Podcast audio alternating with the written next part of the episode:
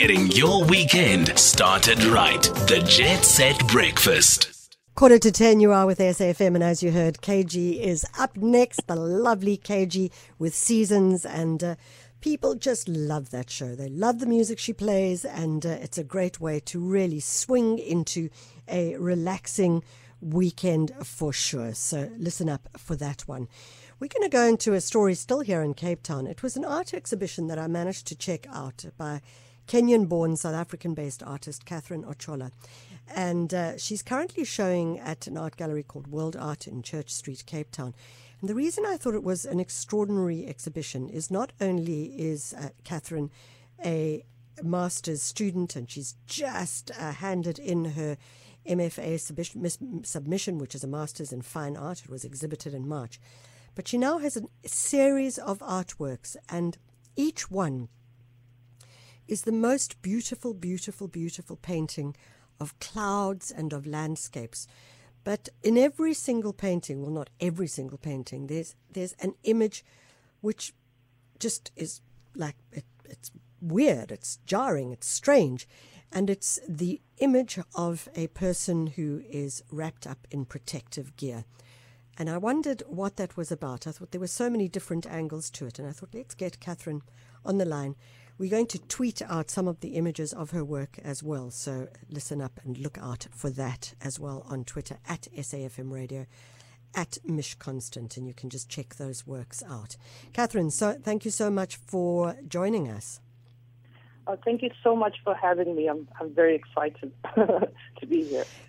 Catherine, this is radio, so I'm not sure if I was able to explain uh, enough, but I wonder if you could describe the works for our listeners, for those who won't have seen the works. Um, well, I just I wanted to start with the concept of it first.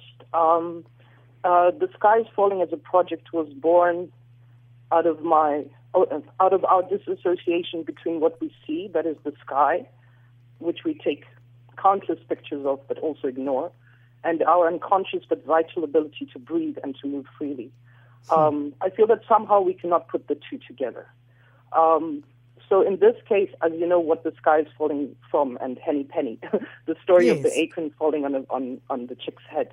Um, it is the opposite of a bedtime story for children. It is a speculative fiction story for adults with yeah. paintings.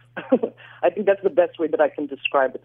Um, so for me, I feel that as adults, we do not see the connection between our actions or lack of action and impending disaster. Um, if I'm to summarize it in a line, I would say that I engage with the politics of air through landscape, and more specifically through sky and cloudscapes. Um, by the politics of air, I mean invisible threats. So I'm referring to things like climate change, conflicts, meaning radiation and nerve agents, and most recently COVID 19. But I also allude to things like the space race that is currently going on. Mm. So it's mm. quite a complicated um, uh, bunch of topics. but you know, Catherine, you mentioned um, uh, radiation, and, and, and it was incredible. As I looked at these works, I was suddenly reminded of the fact that Chernobyl, um, w- which was part of a history of. Um, the USSR, but of course now is in Ukraine, and there has been a huge, huge issue around bombing around Chernobyl and what does that mean for radiation for people in the area. And then I also thought a lot about when you said it's about the ability to breathe, which is an unconscious one. I started to think about COVID as well. Um, and you, you, you've mentioned both of those. Ironically, you, your works are so much about open space. But in the very nature of open space, one may not be able to breathe at all. Um, yes, well, the thing about, about COVID was that things didn't really change in terms of landscape. Yeah. Um, everything has more or less stayed the same. So there wasn't this big disaster like in the movie Contagion in, in 2011, where everyone was running around and ransacking everything, and there was this absolute panic.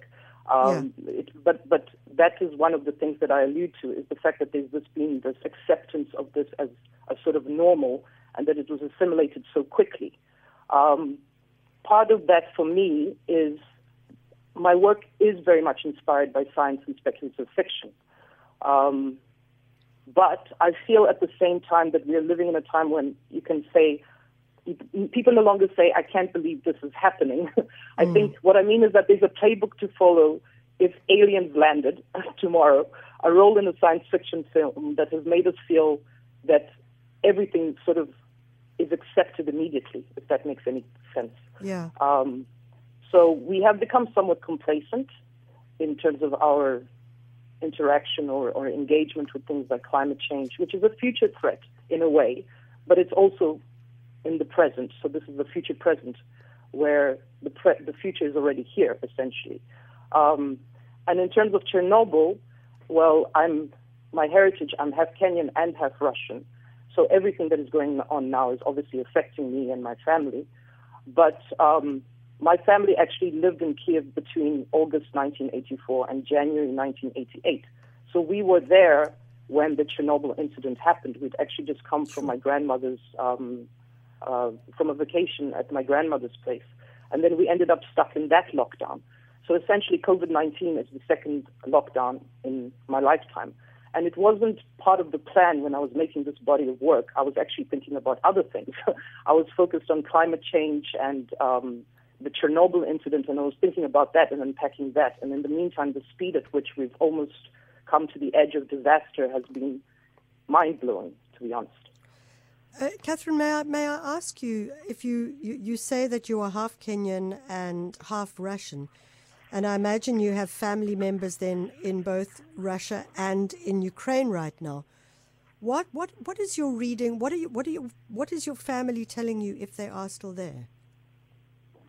Um, I, uh, for me, I'm, I'll just say that I'm deeply disappointed and very saddened by what is happening because obviously I have roots in both countries.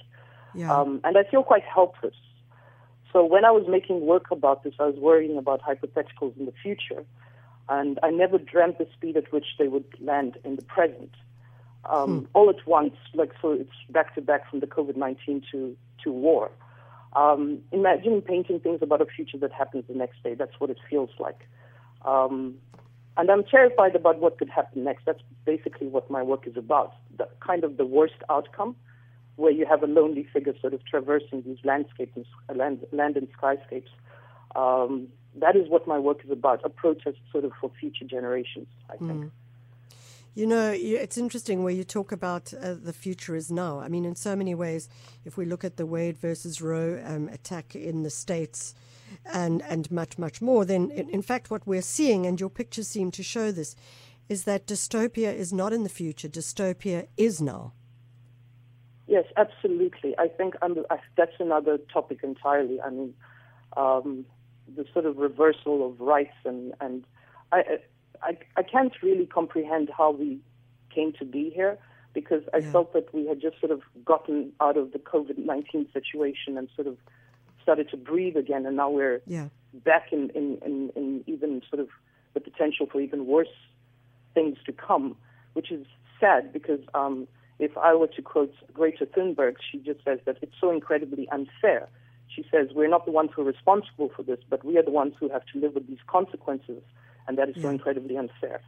So um, she actually is also a big inspiration behind this work because um, I find that a lot of people are very angry with her, but she makes a point, a very valid point about um, also with the with the situation in the U- U.S. right now, um, in terms of the rights of the children, the unborn. Okay, so they will be born into this world into what kind of future? As you said, mm. it may be a very dystopian future. Um, so there has to be responsibility for the quality of life of all people at the end of the day. Yeah. The quality of air, which we also take for granted, is absolutely essential. So there, I'm also thinking about the space race and our rush to sort of colonize other planets, if I, if I can put it that way. Yeah, um, without looking after our own. Yes. Uh, it, it, seems so simple at the end of the day because we have this one planet, but uh, I don't know, we, some, we somehow take everything for granted all the time. So yeah. I think that's sort of the gist of what my world building is about. And I'm still going to develop the, the figures and the characters and the landscapes as I go along. Uh, so with the three chapters that I've started at the moment, yeah. I might add more chapters as I go. Yeah. Catherine, in closing, you have a photorealist painting technique. So you're working with oil, I'm assuming it's oils, and Yeah. you are creating works which almost look like photographs, which, well, they, they could be photographs. How difficult is that as a technique? Um, as a technique, it's it actually sort of comes naturally for me. I, I find it more difficult to be to relax and sketch and do the opposite. So I find that the photorealism photorealism is part of the process. So uh, the hazmat suit that you see in the paintings is called Perseverance, named after the Mars rover, and I actually dress in it. And I was walking around in Sutherland for some of those paintings, and my partner was taking the photographs that I then used. So that there's actually a whole process behind it. It's part performance, photography, and painting are all involved at the end of the day in the background in the making of those works. Uh, but I do take my own images wherever and as much as I can, and uh, and then from there build into actually doing the paintings. Uh, I find that the paintings just bring out something more than the than the photographs. Well, I want to congratulate you. There are extraordinary, extraordinary works. And if you are in Cape Town, anybody, and you feel like you want to go and look at some great art, then get to the World Art uh, Gallery. It's in 54 Church Street. And go and look at Catherine Ocholla's work. She is, it's a, it's a series called Chapter 3 Fly, and it comes out of her Masters in Fine Arts submission, which uh, she presented in March. And it really, as I say, is, is, an extraordinary series of photorealist works, but incredibly beautiful landscapes, sky, etc. But then that strange dystopian uh, cr- creature or character in a hazmat suit who is walking through it in the distance. Go and have a look at it. It's 9.55. We're going to play out with a song. This was your choice.